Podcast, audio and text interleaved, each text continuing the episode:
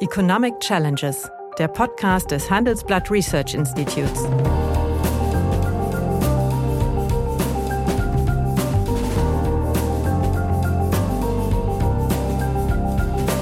Bert Rürup, der Chefökonom des Handelsblatts, diskutiert mit Michael Hüter, dem Direktor des Instituts der deutschen Wirtschaft, wöchentlich aktuelle wirtschaftliche Herausforderungen für Deutschland wie für die Weltwirtschaft. Ja, hallo, meine Damen und Herren. Hallo, lieber Michael. Ich hoffe, du hattest angenehme Ostertage. Ja, das war so. Vielen Dank. Sonnig waren sie und auch ansonsten angenehm und einmal raus aus dem ganzen unangenehmen Stories und ein herzlicher Gruß, ja. Naja, pünktlich zu der am Mittwoch in Washington stattfindenden Frühjahrstagung des IWF hat diese Organisation ja eine neue globale Wirtschaftsprognose vorgelegt vor dem Hintergrund des Kriegs in der Ukraine. Und nicht überraschend äh, hat sie ihre Prognosen sehr deutlich nach unten korrigiert. Am härtesten wurde als Folge dieses Krieges die Eurozone betroffen und äh, von den entwickelten Industriestaaten die USA am wenigsten beziehungsweise am schwächsten. Der Berliner Tagesspiegel glaubte sogar seinen Bericht über diese Prognose mit der Überschrift Die blockierte Weltwirtschaft überschreiben zu müssen. Hat er damit recht oder überzogen? Ja, ich finde es schon einen ganz guten Titel, denn ähm, wir kommen aus einer Phase der Pandemie, der Aufräumarbeiten, der, der Neusortierungen der Lieferketten, der Versuche damit zurechtzukommen, die schon sehr viel langwierigeren Probleme dann auch wieder zu bewältigen. Und äh, die Startrampe 21 für 22 war ja relativ robust. Ja. Nach den sechs Prozent äh, Zuwachs im vergangenen Jahr waren die Erwartungen, dass wir doch ähnlich stark, aber auf jeden Fall auf einer ähnlichen Größenordnung bewegen. Jetzt ist die Prognose des äh, IMF 3,6 äh, Prozent für dieses und für das nächste Jahr. Das ist dann schon eine deutlich schlechtere Perspektive. Und man merkt im Grunde, dass allenthalben, und das passt zu dem Blockieren, für die Weltwirtschaft, die für die Weltwirtschaft, die 3,6 Prozent. Genau, für die Weltwirtschaft. Ja, ja, die ja. 6,1 für, für, ja. für, war auch die Weltwirtschaft. Ja. Ja. Aber das blockiert steht ja so ein bisschen für angezogene Bremsen oder man versucht mit Handbremse zu fahren, ähm, weil die Verunsicherung in einem Maße hoch ist, dass das Investitionsverhalten auch äh, dadurch gestört wird.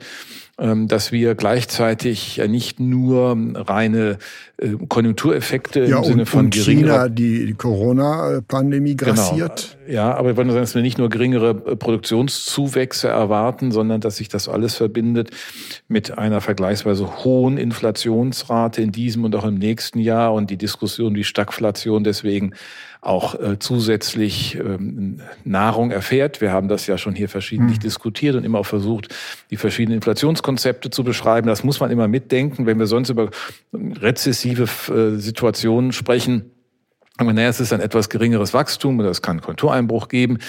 Hier haben wir die schwierige Situation, dass sich das dann auch nochmal ein schwächeres Wachstum mit einer höheren Inflation verbindet. Und insofern, ja, das Bild der Blockade ist schon nicht verkehrt. Die hässlichste Kombination für westliche Ökonomen, die man sich vorstellen kann. Ja, denn normalerweise eine, erwarten wir Inflation, wenn das Wachstum ja. hoch ist, weil die Nachfrage die Produktionsmöglichkeiten ja. übersteigen, übersteigt und überschöpft und die Möglichkeiten dann auch in der kurzfristigen Reaktion manchmal begrenzt sind. Aber hier haben wir einfach ein angebotsseitiges Problem, das sich so durchzieht und so manifestiert, vor allen Dingen über die Energiepreise, mhm. aber auch über Nahrungsmittel und eigentlich auch im System ja schon, schon angekommen ist. Und wir werden immer auch nochmal neu über Geldpolitik zu reden haben. Auch da werden ja jetzt zunehmend die Vergleiche mit den 70er Jahren gezogen, als die äh, nach dem Ende des Bretton Woods-Systems, des Festkurssystems, ähm, dann die Möglichkeiten bestanden, national orientierte Geldpolitik mhm. zu machen, aber einmal mit einem Inflationsüberhang, mhm.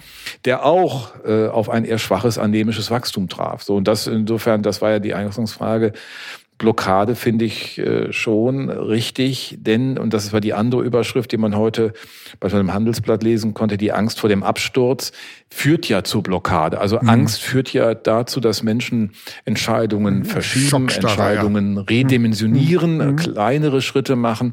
Und all das ist schon auch nach meinem Empfinden das, was die ökonomische Lage sehr gut beschreibt. Nach einer kurzen Unterbrechung geht es gleich weiter. Bleiben Sie dran. Sie leben Fairness, Kultur und Werte? Zeigen Sie Ihr Engagement als Arbeitgeber und werden Sie Teil der Fair Company Initiative. Mit der Fair Company Initiative zeichnet das Handelsblatt Unternehmen aus, die insbesondere Berufseinsteigern und Young Professionals ein faires, attraktives Arbeitsumfeld bieten. Zu den entscheidenden Werten gehören unter anderem das Engagement für Mitarbeitende, Diversity und Chancengleichheit, Nachhaltigkeit und gesellschaftliche Verantwortung. Erfahren Sie jetzt mehr unter faircompany.de.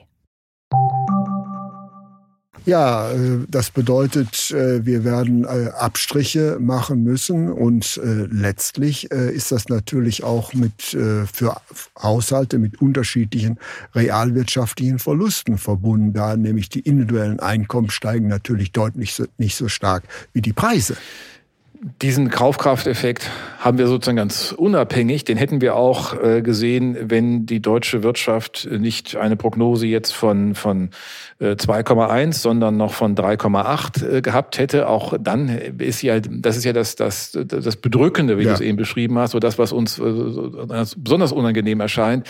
Nicht, dass wir einen so hohen Kostendruck haben, einen Teuerungseffekt haben, der einfach Kaufkraftverluste auslöst. Und jetzt dann noch mit einem geringeren Einkommenswachstum, das noch sehr viel stärker wird. Man muss aber noch mal eine, glaube ich, eine Relativierung auch vornehmen. Wir reden in den ganzen Hauptszenarien, und das ist bei keinem anders, unverändert davon, dass es einen realwirtschaftlichen Zuwachs in diesem Jahr gibt in Deutschland von etwa zwei Prozent und nächstes Jahr gut zweieinhalb Prozent. Wenn man also sagt, wie auch äh, Regierungsbeamte zitiert werden heute, Wohlstandsverluste immer gemessen woran? Nicht an der Erwartung eines höheren Einkommenszuwachses. Ja. Das ist sozusagen die eine Perspektive. Aber das andere ist natürlich richtig. Die Kaufkraftverluste, ja. die Realverluste, ähm, die sind durch die enormen Teuerungseffekte Es gibt angelegt. eine gigantische Umverteilung innerhalb der Volkswirtschaft und zwar zu mhm. Lasten der Lohnempfänger und zu äh, äh, Gunsten der Unternehmen. Ja, das geht nicht äh, anders. Ja. In einer ersten Variante ja, wenn dann aber die Lohnpolitik in die 70er Jahre Muster zurückfällt, haben wir eine Umverteilungsdynamik, die dann ähm, das zu einer wirklichen Preis Lohnspirale, Lohnpreisspirale aber, werden lässt und dann höchst höchst unwahrscheinlich ist. Das, ja, gut, das, sieht, das sieht man ja an den, an den letzten, letzten Abschlüssen. Und ja. die einzige wirkliche noch kampffähige Gewerkschaft ist ja eigentlich Verdi und der öffentliche Dienst. Und die hat sich ja mit einer kräftigen Einmalzahlung also quasi bestechen lassen. Das heißt also, ich kenne noch die Lohnpreisspirale, mhm. aber damals war die Organisation der Gewerkschaften eine völlig andere. Es gab keine Globalisierung und, und, und. Das heißt also, äh, dieses Gespenst der Lohnpreisspirale wird an die Wand gemalt, aber es ist bei weitem nicht mehr so bedrohlich in meinen Augen, äh, wie es vor eben 40 Jahren der Fall war. Da würde ich dir zustimmen. Das waren natürlich auch sehr viel nationaler bezogene Debatten. Ja. Man hat gedacht, das hat dann gar keinen Effekt, ja, mhm. Äh, weil dass wir hier eine Umverteilung vornehmen. Aber das hat man gesehen. Du hast, hast den öffentlichen Dienst erwähnt. Wir haben es aber auch gesehen in der Chemie mit dem Brückenabschluss. Und gesagt, wir machen auch eine Einmalzahlung, mhm. um eine Kaufkraftverlust entgegenzuwirken ja. bei den Beschäftigten, allerdings nicht tabellenwirksam, sondern ja. das muss dann neu bewertet ja. werden, äh, wenn wir auf Sicht von 10, mhm. 12 Monaten eine andere Möglichkeit der Einschätzung der Lage haben. Der Metall- und Elektrobereich, der größte Bereich der deutschen Industrie, drei Viertel der Industriebereiche, die Tarifverhandlungen beginnen nach der Sommerpause. Dann wird man sehen, wo wir gesamtwirtschaftlich stehen. Man wird auch sehen, wo wir mit dem, welche, welche Bedrohung äh, von Russland weiterhin ausgeht oder ob der Konflikt beendet ist. Insofern ist von daher richtig, dass diese Lohnpreisspirale eine andere Bewandtnis hat, aber wir werden natürlich trotzdem Lohneffekte sehen, denn Reallohnsicherung ist ja ein berechtigter Anspruch von Beschäftigten und das muss sich dann äh, darstellen lassen in den Zahlen der Unternehmen, die aber auf der anderen Seite ja bei ihren Preisen die Dinge auch versuchen, mhm. um überzuwälzen, damit zurechtzukommen, aber in einigen natürlich auch Produktionsstillstand schon zu beobachten ist, nämlich die Glasproduktion, ja. die schon unabhängig von den Ukraine-Effekten Preissteigerungen im Bereich Energie hatten, dass sich einfach das in deutschen Standort nicht mehr rechnet. Also Richtig, aber wir, gleichzeitig haben wir ne? noch keinerlei negativen Effekte auf dem Arbeitsmarkt. Genau, also das ist, das, das ja. muss man auch schon sehen und deswegen glaube ich, und da äh, wird sich schon äh, die deutsche Wirtschaft mal fragen müssen, ist das eine nachhaltige Situation, dass also bei einem realen Wachstum gleichzeitig, äh, da die Löhne keine entsprechende Dynamik entfalten, es eine Umverteilung zu Lasten der Beschäftigten gibt. Das ist ein Problem. Das, das ist ohne Zweifel ähm, ähm mit zu würdigen. Und das macht ja auch, weil Sie Beschäftigung erwähnt, Beschäftigung und Demografie sind ja die beiden hm. großen äh, Unterschiede zu den 70er Jahren. Damals hatten wir äh, noch eine dynamisch sich entwickelnde Bevölkerung. Der äh, Pillenknick kam ja sozusagen erst 1975 mhm. zu seiner Bodenbildung, ja. also als dann die Geburtenrate bei 1,5 landete. Ja. Sie war zehn Jahre zuvor noch bei etwa zwei mhm. äh, pro äh, gebärfähiger Frau und äh, gleichzeitig ähm, haben wir eine Arbeitsmarktsituation gehabt, wo dann dieser Schock durch die äh, Energiepreise ab dem Oktoberkrieg 73 und die Überforderung im Strukturwandel ja Dauerarbeitslosigkeit ausgelöst hat, Langzeitarbeitslosigkeit länger als zwölf mhm. Monate, die wir so in Deutschland vorher nicht kannten. Nicht kannten. Das ist erstmal noch mitzusehen. Insofern hat der Arbeitsmarkt für sich genommen eine ganz andere Logik und deswegen wird es auch nicht so einfach sein, die Lohnpolitik jetzt hier sozusagen in ein, ein Maßhalteappell hineinzubringen. Aber es muss halt gemeinsam geschaut werden, wie man diesen Unsicherheitsphänomen Rechnung trägt. Auf der einen Seite diesen Realwertverlusten, äh, die uns alle treffen, die auch natürlich diejenigen treffen, die am Kapitalmarkt investiert sind. Auch da ist ja nicht immer überall nur Renditen oberhalb der äh, Inflationsrate. Also insofern betrifft ja, ja, aber da sind es Veränderungen alle. der Bestände und hier haben wir, sagen wir mal, eine äh, Entwertung des laufenden Einkommens. Ja, das, das ist, ist, so. Schon ähm, und da kann, und, aber da kommt natürlich ein anderer mit ins Spiel und der hat auch schon gehandelt, das äh, auch schon diskutiert. Ich halte das aber immer wieder wichtig als Punkt, dass die Finanzpolitik gerade über ihre Abfederungsfunktion für die kleineren Haushalte, für die mit geringerem und mittleren Einkommen im Bereich der Besteuerung, im Bereich äh, des Transferausgleichs Dinge zielgenau tut. Jetzt kann man fragen, ist das alles zielgenau? Haben wir diskutiert, aber im ja. Prinzip ist es auch ein Teil der Verantwortung des Staates, hier Entlastung zu gewähren und zu organisieren organisieren, auch verlässlich zu organisieren. Mhm. Der Kinderbonus ist eine solche Maßnahme, die äh, Energiepreispauschale, das kann man alles sozusagen auch, auch begründen und halte ich auch für richtig. Aber man muss es mit ins Spiel nehmen, wenn es um die Frage geht, wie organisieren sich die lohnpolitischen Akteure in diesem Jahr. Ähm, da ist der Staat schon auch in einer Rahmenverantwortung, der ist ja auch durchaus nachgekommen bisher. Ja, und man darf da auf die Kreativität der Tarifvertragsparteien äh, gespannt genau. sein. Nämlich, das wird für, wie gesagt, unser Lohnsystem zu einer Nagelprobe werden, da der Staat nicht alle Realeinkommensverluste bei den abhängig Beschäftigten wird kompensieren können. Mhm. Er soll sich ja eben genau auf die am härtesten Betroffenen sehen. Das heißt also, ich glaube, unser Modell der Lohnfindung steht äh, in diesem Jahr vor einer massiven äh, Bewährungsprobe. Das äh, sehe ich so. Das, was komischerweise aber noch gar nicht thematisiert wird. Man beklagt äh, die Realeinkommensverluste und weist gleichzeitig darauf hin, dass es deswegen keine Lohnpreisspirale geben wird. Aber dann heißt das, ich akzeptiere die Realeinkommensverluste bei den abhängig Beschäftigten. Und das ist äh, auch keine so ganz befriedigende Antwort. Nein, aber auf der anderen Seite äh, ist ja erstmal die Antwort gewesen, wir reagieren darauf, mhm. wir kompensieren mit Einmalzahlungen, aber wir machen daraus keine dauerhaften mhm. Entscheidungen, sondern die treffen wir dann, wenn etwas höhere Stabilität für die Erwartungsbildung gegeben ist, wenn wir wieder uns anschauen können, äh, wie sich die Volkswirtschaft entwickelt, äh, ob es noch einen massiven Einbruch gibt, ähm, beispielsweise durch ein Gasembargo, was die deutsche, aber nicht nur die deutsche Wirtschaft betrifft, ja viele andere in Europa auch, die mhm. entweder direkt vergleichbar gasabhängig sind oder aus Deutschland durchgeleitet äh, Gas beziehen. Ob das kommt oder ob es nicht kommt. Und ich glaube, das ist von allen Seiten auch als ein besonderes Risiko zu sehen, so dass wir dann neben dem Kaufkraftverlust noch ein ganz anderen, ähm, ganz anderes Problem hätten. Dann reden wir nämlich auch über Arbeitslosigkeit, was wir ja. bis bisher Gott sei Dank nicht tun müssten. Mhm. Und meine Erwartung, und das zeigt sich ja auch in diesen Prognosen, ist, dass wir es nicht tun müssen, wenn wir äh, dieses Szenario ausschließen können, sodass wir uns einigermaßen stabil halten und damit ja auch handlungsfähig, letztlich äh, fiskalpolitisch insgesamt bleiben, aber auch volkswirtschaftlich. Und ich glaube, das muss man sehen. Insofern würde ich erstmal sagen, ja, sicher ist es eine, ist es eine, eine Prüfstunde auch für die Tarifpolitik die ja in den letzten 10, 15 Jahren auch äh, ganz andere Wege gefunden hat, die vorher undenkbar gewesen sind, was betriebliche Differenzierungen mhm. angeht, was unterschiedliche Berücksichtigung von Qualifizierungsbedarfen angeht, was, was einfach den demografischen Wandel angeht. Da sind viele, viele innovative Lösungen in den letzten zehn Jahren in vielen Tarifbereichen gefunden worden. Und deswegen ist ja der, der interessante Befund, dass eigentlich mhm. die Lohnpolitik in dem deutschen kooperativen System sich auch wieder in gewissem Sinne weiterentwickelt oder auch zu einem durchaus manchmal neu erfunden hat. Und bewährt hat, das muss man schon sagen. Nur so. eine Sache gibt es natürlich, einen Punkt äh, in der Vergangenheit, äh, und deswegen ist ja im gewissen Sinne auch die Macht der Gewerkschaft ein Stück weit gebrochen worden, konnten die Arbeitgeber immer damit drohen, Arbeitsplätze zu verlagern. Und das geht auch nicht mehr. Insofern ist die Verhandlungsposition der Gewerkschaften deutlich stärker geworden im Vergleich äh, zur Vergangenheit. Sehe ich naja, so. Warum, warum, kannst du nicht verlagern? Das, muss naja, jetzt mal erläutern. Äh, nach äh, Osteuropa oder in die russischen Staaten verlagern, nein, würden wir nicht mehr. Das heißt also, bestimmte Länder, die gegenwärtig oder in letzter Zeit attraktiv waren, kommen nicht mehr in Frage. Insofern, das muss man akzeptieren. Das ja. Verlagerungsargument hat an Durchschlagskraft verloren. Dies umso mehr, als ja die meisten Länder ihre Lieferketten verkürzen wollen.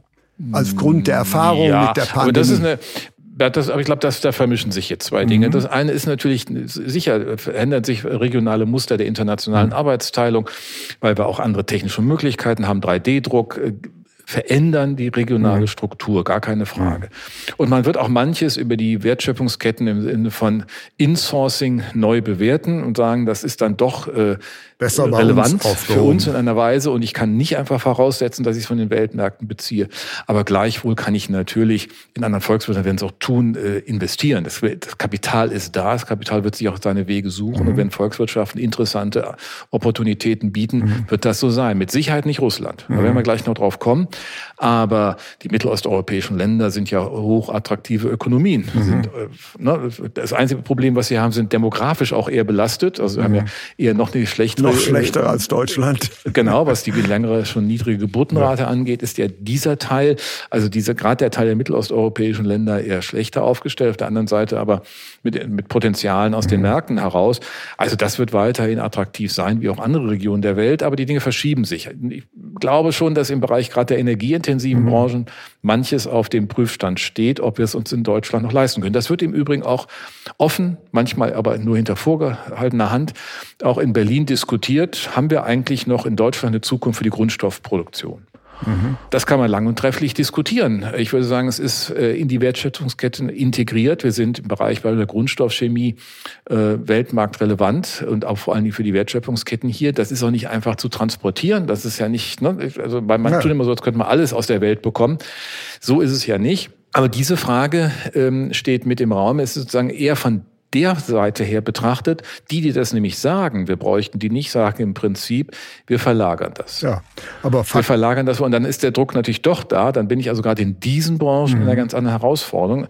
Das wird sich auch in diesem Jahr zeigen. Wenn wir die, die, den Übergang zu einer von russischem Gas unabhängigeren Energieversorgung in den nächsten zwei Jahren dieses Jahr auf den Weg bringen können, plausibel, also auch mit äh, schiffbaren ja. LNG-Terminals und so weiter. Dann hätte man wieder eine ähm, Perspektive. Dann ja, aber das muss auch jetzt geleistet werden.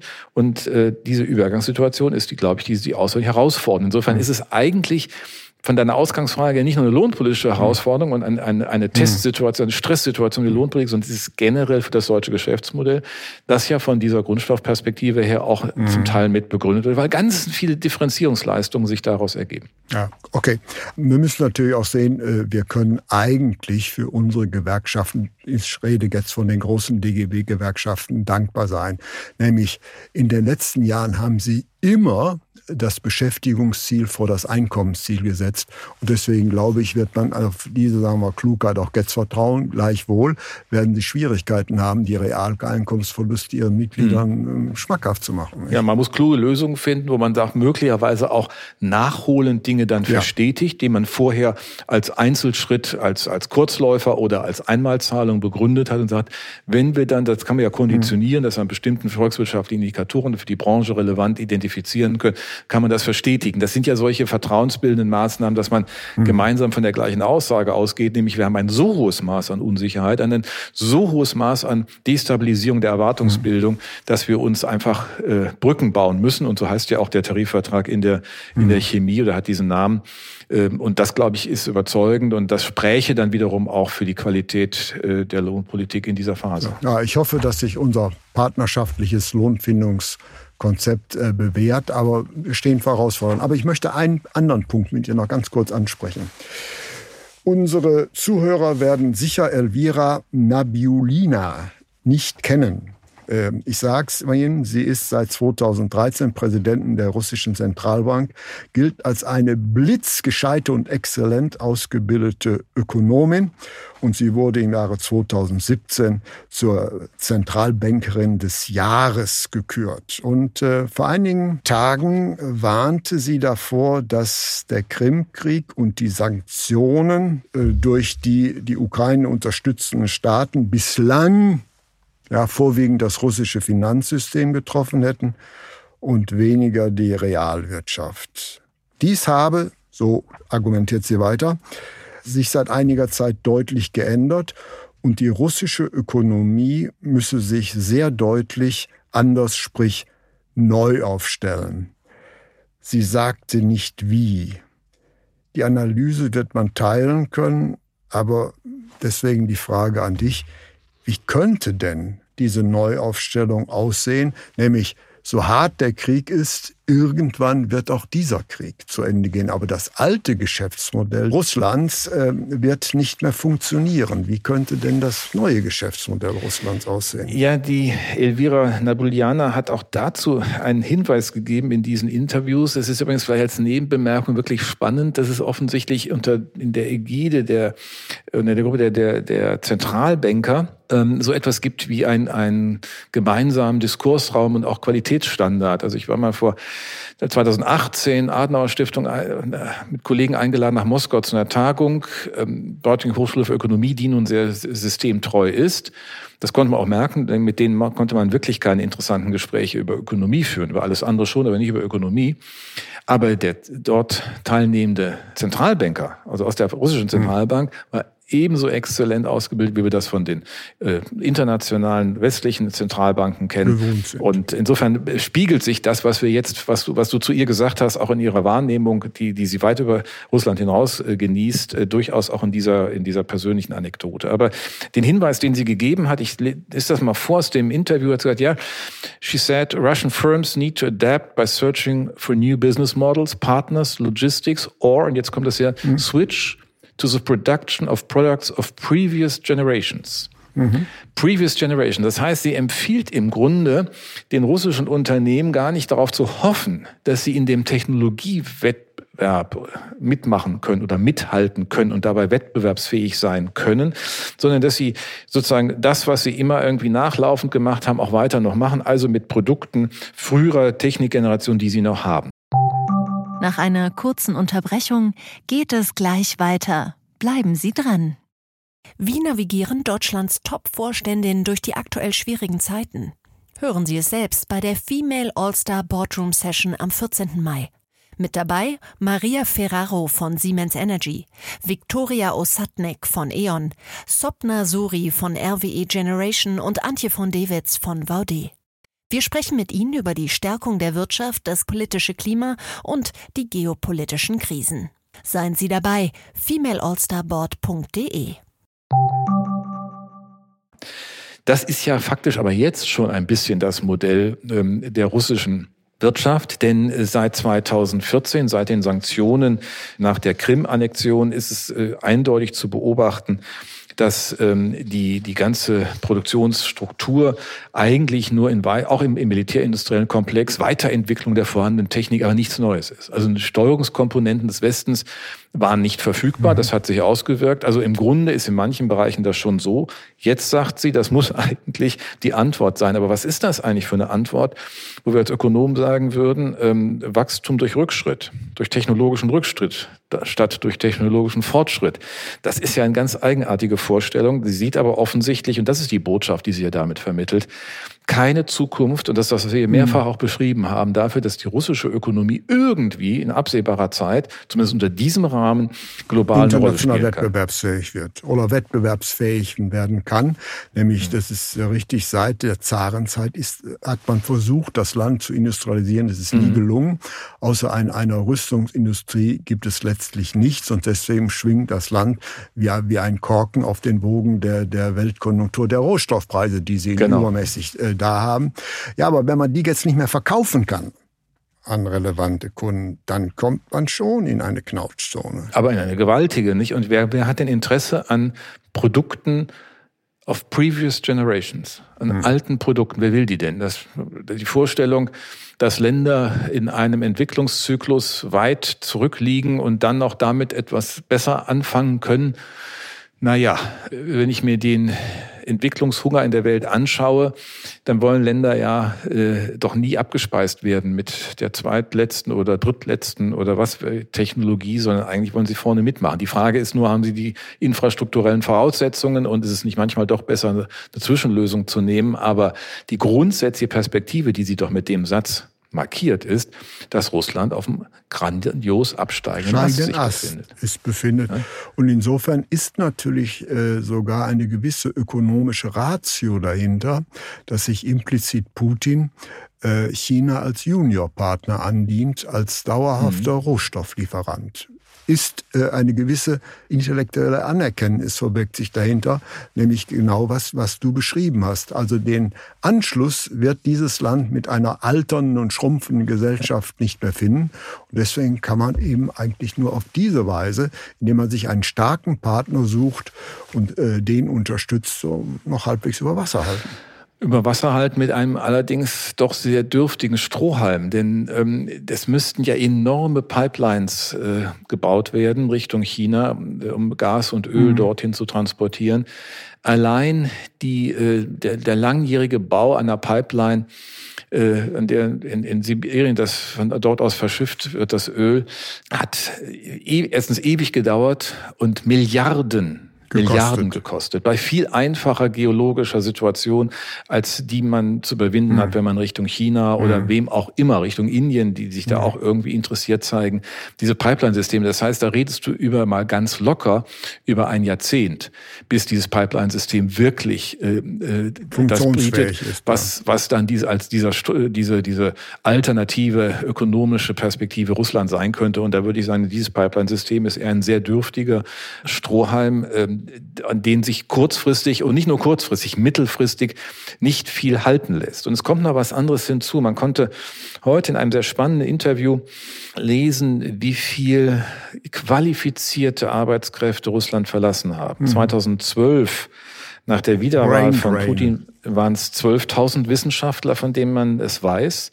2021 waren 70.000 und seit dem Kriegsausbruch sind es mehr als 200.000 hochqualifizierte Arbeitskräfte. Das sind die vielfach genannten IT-Spezialisten, aber auch zunehmend Forscher von regimetreuen Institutionen, weil sie im Grunde keine Perspektive mehr sehen. Wo gehen die hin? Die gehen, weil sie da leichter ausreisen können in die ehemaligen sowjetischen Republiken, Armenien, Georgien und so weiter, aber auch in die Türkei, die ja, ob obwohl NATO-Mitglied noch die Flugverbindungen in Richtung Russland äh, offen hält. Und für diese Länder brauchen die, Russ die Russen dann kein Visum. Wir sind gut beraten, ähm, auch das zur Kenntnis zu nehmen. Einerseits bestätigt es ja im Grunde die Aussage von äh, Frau Nabuliana, zu sagen, wir haben eigentlich keine Perspektive in einem technisch getragenen Wachstum durch mhm. Fortschritt getragenen Wachstum, weil hier kommt noch hinzu, wir haben nicht nur die Produkte, wir haben auch die Leute eigentlich immer weniger, denn das sind ja keine äh, minoren Zahlen. Und gleichzeitig müssen wir uns aber fragen, was heißt das für uns? Können wir die integrieren? Welche Perspektiven können wir bieten? Genauso wie wir auch die Stärkung der äh, wissenschaftlichen Expertisen der Ukraine natürlich mit zum Thema machen müssen. Was übrigens, das darf man auch nochmal, wenn so viel gesagt wird, was alles versäumt worden sei, das ist auch versäumt worden. Es gab beispielsweise seitens der DFG kaum Förderprogramme für ukrainische Wissenschaftler. Das mhm. ist auch jetzt auf einmal stellt man das fest. Also man kappt das eine ab. Wir sind gut, glaube ich, beraten, denen Brücken in unser System zu bauen, um sie hier auch zu integrieren. Die werden keine Freude haben, nach Russland zurückzugehen. Und das wird eher auch noch äh, ein weiterer verschärfendes Problem werden, weil die ganzen ähm, repressiven Maßnahmen des Systems im Wissenschaftssystem jetzt erst ankommen. Äh, können auch dort nicht alles gleichzeitig, Gott sei Dank. Aber das ist das Bild, was wir für Russland uns immer deutlicher skizzieren müssen. Ein Land ohne Innovationskraft. Im Klartext heißt das, dieser Angriffskrieg ist ein Katalysator eines sich ohnehin abzeichnenden technologischen Niedergangs. Ja, es ist im Grunde ökonomischer Selbstmord, dieser Krieg. Naja, aber auch den wird man irgendwie überstehen müssen. Aber es war mal deutlich klar zu machen, dass möglicherweise dieser Krieg ein letztes Aufbäumen eines niedergehenden Regimes sein kann. Ja, aber mit den verkehrten Mitteln offensichtlich. Ja. Denn ähm, sie sind ja weder in der Lage, das militärisch so zu organisieren, dass noch irgendeiner das für glaubwürdig beschreiben kann, selbst im eigenen Land. Mhm. Wenn Putin erzählt, es läuft alles nach Plan, da wird die Moskwa äh, äh geht unter, der, der Norden der Ukraine, das Gebiet äh, Kiew äh, wird mhm. befreit und sie versuchen mhm. jetzt in, in Massivität das zu machen. Da werden wir vielleicht noch mal ein Auge drauf werfen. Aber es hat im Grunde, und das ist das eigentlich Dramatische für dieses Land, keine, keine wirkliche Perspektive. Denn wie gesagt, der Strohhalm, der ist so dünn, dass der so weit in der Zukunft hängt. Und dann sind es auch die Chinesen als einzige Partner, die übrig bleiben. Aber es gibt kein Geschäftsmodell. Nicht? Es ist nichts erkennbar, was dieses Land irgendwie nach vorne sitzt. Und sie weist ja auch darauf hin, Frau Nabiljana, dass die Mittel natürlich auch ausgehen, auch in den Unternehmen. Mhm. Weil sie ja keine internationalen Geschäfte machen. Also woher kommen eigentlich da auf die Mittel? Noch haben sie was aus den Staatsfonds. Noch sind 150 Milliarden mhm. äh, in dem Wohlfahrtsfonds drin. Ja, mhm. Und äh, kann noch Dinge einsetzen. Aber das ist ja auch mhm. schnell verbranntes Geld.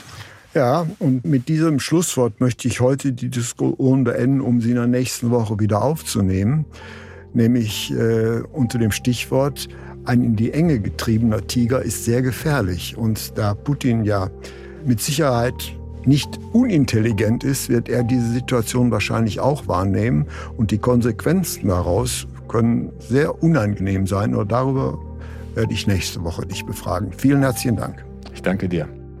Ja, meine Damen und Herren, wenn Ihnen ja, die Gespräche, die wir führen über ökonomische Themen gefallen, dann habe ich dann noch ein neues Angebot für Sie, was Sie interessieren könnte. Nämlich mehr aktuelle Wirtschaftsinformationen finden Sie unter handelsblatt.com slash global und natürlich äh, in den einschlägigen Hinweisen in meinem wöchentlichen Newsletter der Chefökonom.